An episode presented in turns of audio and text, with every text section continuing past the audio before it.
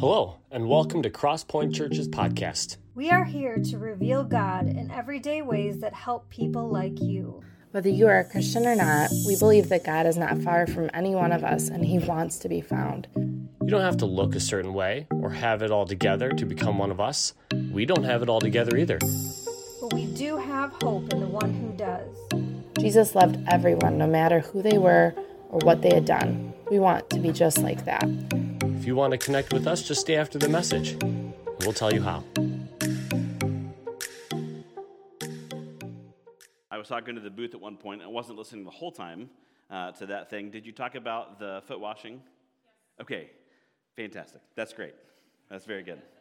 Uh, I made my decision to follow the Lord at a foot washing ceremony. And so that, that is a, if, if anybody has, has anybody ever partaken in something like that done? Yeah, they are powerful powerful moment to recreate what our Savior did for his disciples. And there's really not much more humbling than getting down and washing somebody's feet, um, as he did to display his servantness that he came to be a servant. So, anyway, okay, good. You already talked about it, though, so welcome talking about it. All right, welcome. Hi, welcome. Hi. Hi. Uh, my name is Andrew. I'm one of the pastors here. If you don't know me, um, I, am telling you, every week I, there are some new people here. So I'm so glad that you're here with us, uh, joining to fellowship, to worship corporately through song and through the hearing of Scripture, through the edification of what is happening in our church, uh, through giving of our tithes. We worship together corporately. We bring our individual acts of worship throughout the week together on Sundays to do it, to lift up as one voice, His name, right? So I'm so thankful that you're here wherever you come from. Um, we have been walking through the Gospel Project for the last couple of years, uh, which is a kind of a 10,000 foot view of Scripture, uh, skipping some passages, focusing in on others. And after four years, we'll have gone through all of Scripture. Our kids' ministry is also going through this. We kind of got off last fall, but we're getting back on. Right, we're going to, so that week, week to week, we will be doing and learning the same things as these kids so that families can be having discussions and learning about the same things. And it's been so great and honestly beneficial and edifying for me. And I think all the preachers who are getting to study in succession God's story. And so, in that last week, we talked about the evil king Zedekiah and the pride and humility, or the, the pride rather, of Israel and of that king. The pride to reject the God as many kings before him did, to go in their own ways. And what we saw last week is that because of this pride, it was the final straw for the Lord. Does anybody have children who get on your nerves sometimes? I love my kids. I love, I saw a couple hands like rocket up. So glad I'm glad connecting with some people. I love my kids, right? Two, four, and six, they are beautiful and they are crazy. And sometimes, sometimes they don't listen, right?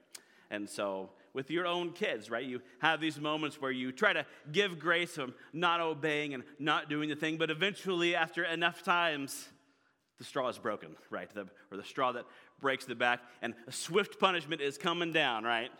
Papa, the foot, the foot is down. Papa is speaking, right? Or mama. So that is what is happening with the Israelites here. They have been given time and time again chance opportunity after opportunity from the Lord, graciousness and mercy upon them to come back to him and they do sometimes and they continually run away. And that's what a lot of the old testament is is a cycle of the people running away from the lord him rebuking them and them turning back and then they just do it over and over again until finally the lord says enough. Punishment is coming because of your sins because our God is a just God and cannot allow sin to just exist or sweep it under the rug. It must be answered for. There must be a punishment for sin. And so God used the nations of the world, Babylon in particular, and Syria before that, to conquer his people and take them into exile. One of the saddest parts of Scripture.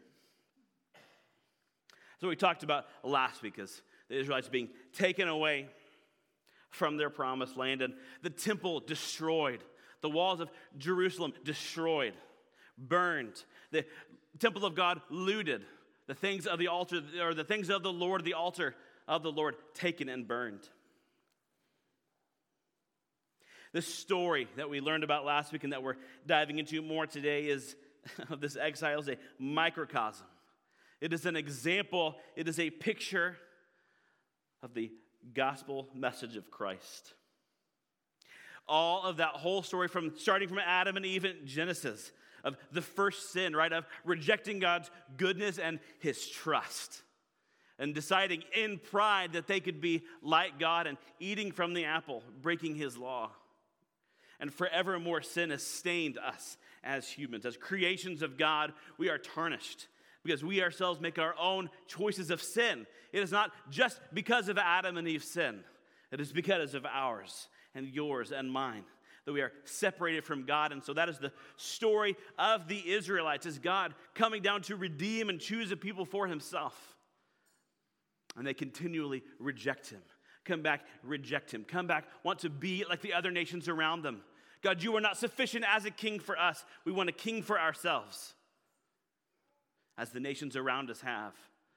And so God gave them a king and started thus a line of kings, mostly who were evil and who continued to veer and steer the people away from the Lord. Except for one king, David, who was a man after God's. Yeah, I heard it. Uh huh. Yeah, you know David, right? That's get it. That's right. That's right. A man after God's own heart, right? And from David, God promised a Messiah will come. I will choose a remnant, and they will be made whole in this person that I will bring at some point to wipe away your sins for all time. But before we get to that, all of Israel's story so far leads up to this moment of the exile. God's justice must be satisfied. When Israel continued to sin, God carried out his punishment on them directly. They sinned, and they specifically suffered the consequence. They could no longer be in the land that he had promised and that he made specifically for them, right? As we talked about last week, the land that when you look at geography of that area was the center of the region. They were to be the light of God. And as people passed through the trade routes and traveled through what was the center, kind of the bridge between Africa and Europe and Eastern, Western Asia there, right? That they would pass through the temples of Yahweh. And that his people would make his name known to the earth in that way. And they didn't do it. So God took the land from them and they were slaves in a foreign land. Romans 3:23 is a verse, right? We all, even if you didn't grow up in church, you probably know this verse. All have sinned and fall short of the glory of God. There's not one among us who is righteous. It's so important to understand that because the gospel isn't good news if you're perfect. It doesn't matter to you. What Jesus did, and we're going to talk about that in a second, doesn't matter for you if you're not a sinner. The number one thing is when you strike up a conversation with somebody about God who may or may not believe you're just talking, and they say, Well, you know, I try to be a good person. I say, Well, are you a good person? Well, I mean, I want to be. Okay. Uh, wanting to be and being a good person are two very different things, right? Because you can name off and rattle three, four, five laws from the Old Testament, the great Ten Commandments, right? And we have all broken them. We are all sinners and all fall short of the glory of God and his perfection. And then Romans 6:23, right? The punishment for this sin is death. It is death. We are unworthy and undeserving to be in the presence of a holy, right, and just God. He himself cannot be in the presence of sin.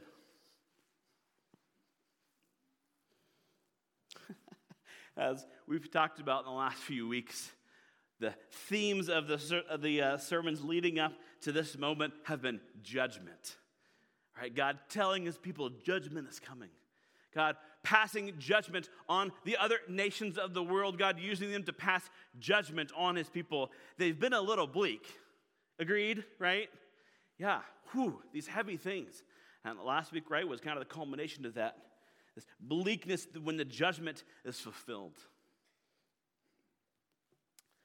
But we serve a great God who is good.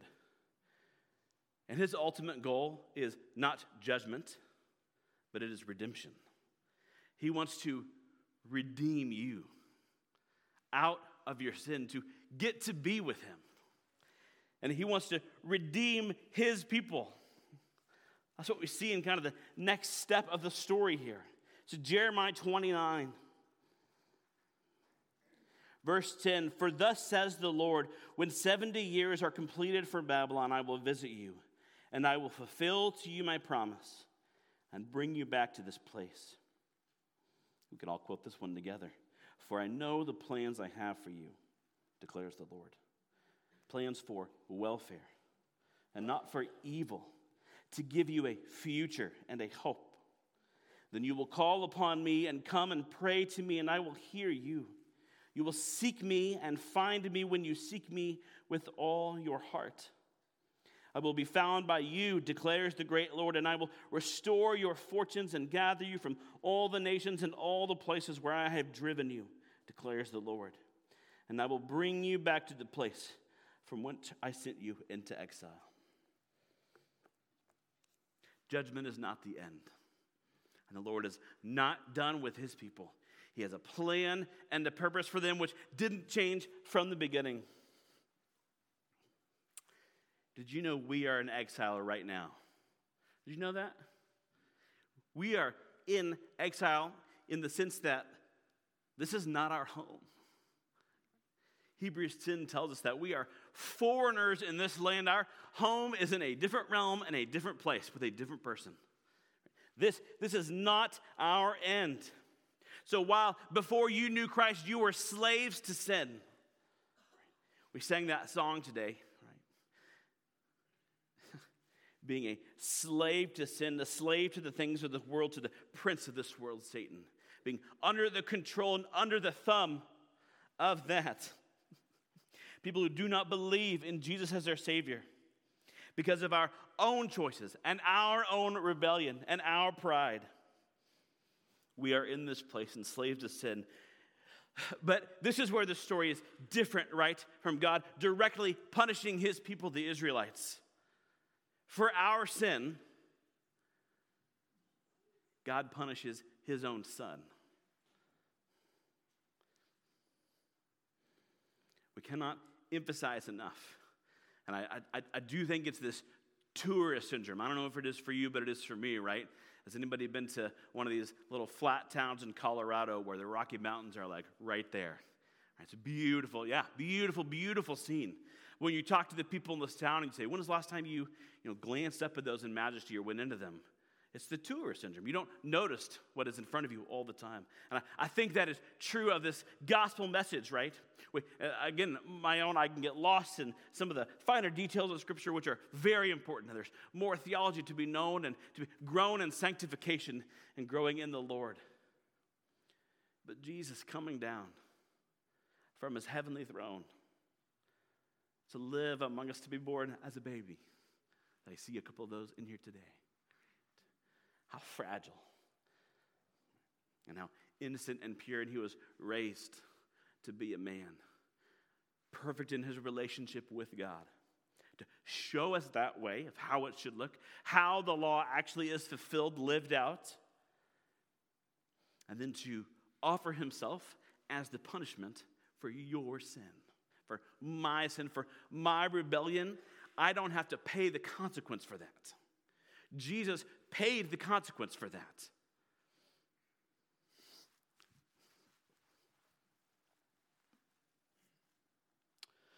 He knew no sin to be sin for us. And that is the heart of the gospel message that Christ was crucified on the cross by us. We may not have been there, but my sins hung him there. And he died, and three days later, through the power of God, rose and conquered death for all time for those who believe in him. And what does he say? To be justified, to forego this punishment for ourselves. Romans 10, there are a myriad of verses that talk about this. I chose Romans 10 9. If you confess with your mouth that Jesus is Lord and believe in your heart that God raised him from the dead, you will be saved. There is nothing you can do There is no work good enough to balance the scale of sin. That is not what God asks or requires. He asks or requires that you believe in the one He has sent, His own Son, who justified you on the cross. And the moment you believe, confess with your mouth, and believe in your heart, you are saved. You have the Spirit inside of you in that moment. And that is the moment of justification. And then this act of sanctification, right, which is the working out of the good works for believers in our heart through the power of the Spirit. Philippians 1 6 says, And I am sure of this, that he who began a good work in you will bring it to completion at the day of Jesus Christ. We are works in progress. If you are a believer in Christ, you will never be perfect in this life. You will not achieve that. But the Spirit is doing work on your heart to make him more and more into the image of his son. That is what he wants for you is to look like Jesus, look to act like Jesus, act to be in relationship with him the way Jesus was in relationship with him, to see others through the eyes that Jesus saw others. As sheep without a shepherd, with compassion that needs to know about the true way to be made right with God. So, the sanctification, we are continually being made into the image of Jesus Christ and will not be fulfilled until you die and are with him or until he returns. And in that moment comes glorification. Whew, and let me tell you something. I cannot wait for that day when our marred, broken bodies will be made whole. Some of you feel that more than others today. That desire to be made whole, not just in your body, but in your spirit. That as you stand before your Savior, no more will sin mar your heart, no more will the desire for rebellion be within us, but we will be finally made totally clean and whole because of the blood of our Savior, standing in righteousness before Him. This is Revelation 19 11. This is the disciple John speaking from the vision that he was given by God. Then I saw heaven open, and behold, a white horse. The one sitting on it is called faithful and true, and in righteousness he judges and makes war. His eyes are like a flame of fire, and on his head are many diadems, and he has a name written that no one knows but himself. He is clothed in a robe dipped in blood and the name by which he is called is the Word of God. And the armies of heaven, arrayed in fine linen, white and pure, were following him on white horses. From his mouth comes a sharp sword with which to strike down the nations, and he will rule them with a rod of iron. He will tread the winepress press of the fury of the wrath of God the Almighty. On his robe and on his thigh, he has a name written King of Kings and Lord of Lords. One day our Savior will come back.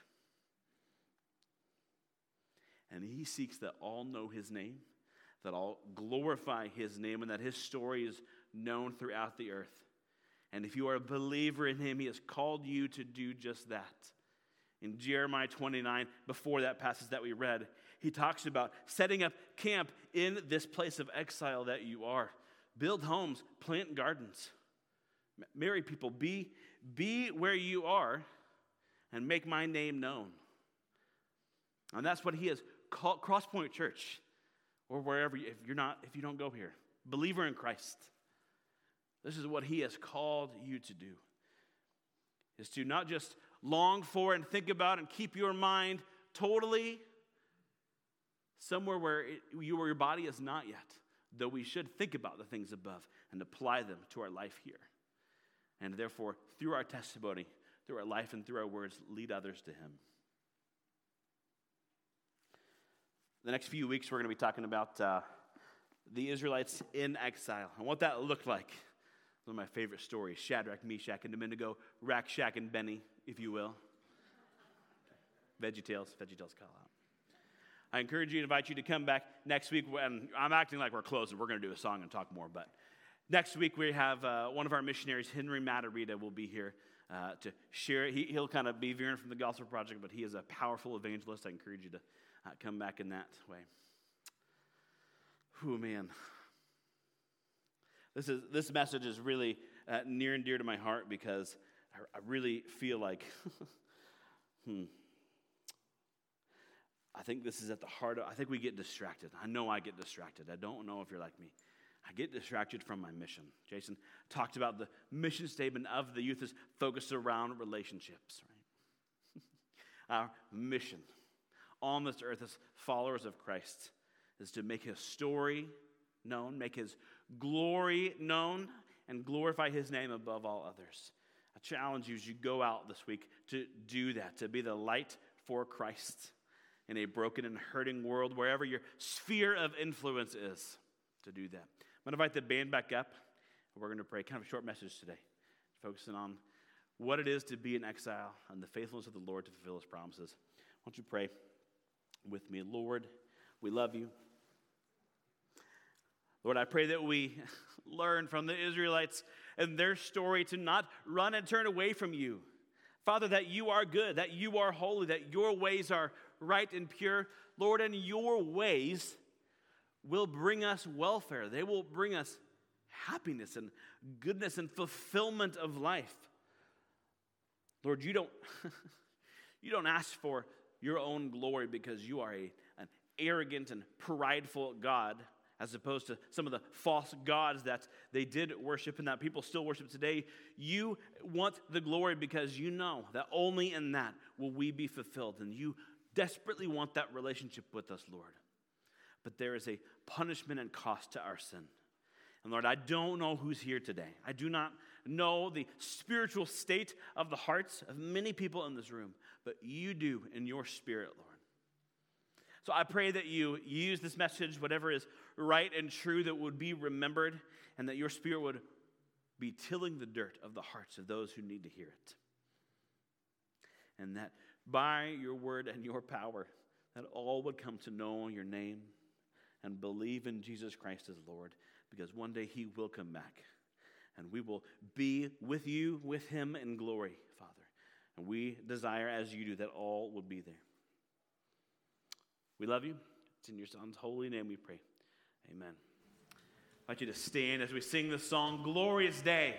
Lord, thank you for the chance to worship you corporately, Lord. And I do pray, Father, yeah, Lord, I believe you don't want this corporate worship if it is not accompanied by our individual acts of worship the rest of the week. And so I pray that as we go out, that your spirit is, that we respond to your spirit. He is working on us, Lord. if, I pray that we respond and that we give you our lives in worship, sacrifice every part of ourselves and every part of our life to you as you sacrifice your entire life to us, Lord. We love you. We pray that your name is glorified in our lives and in this world. It's in your name we pray. Amen. Thanks for coming this week and have a great week. We'll see you next week. Hey, thanks for listening to today's message. We hope you were encouraged, and we'd like to personally invite you to attend one of our services here at Crosspoint Church.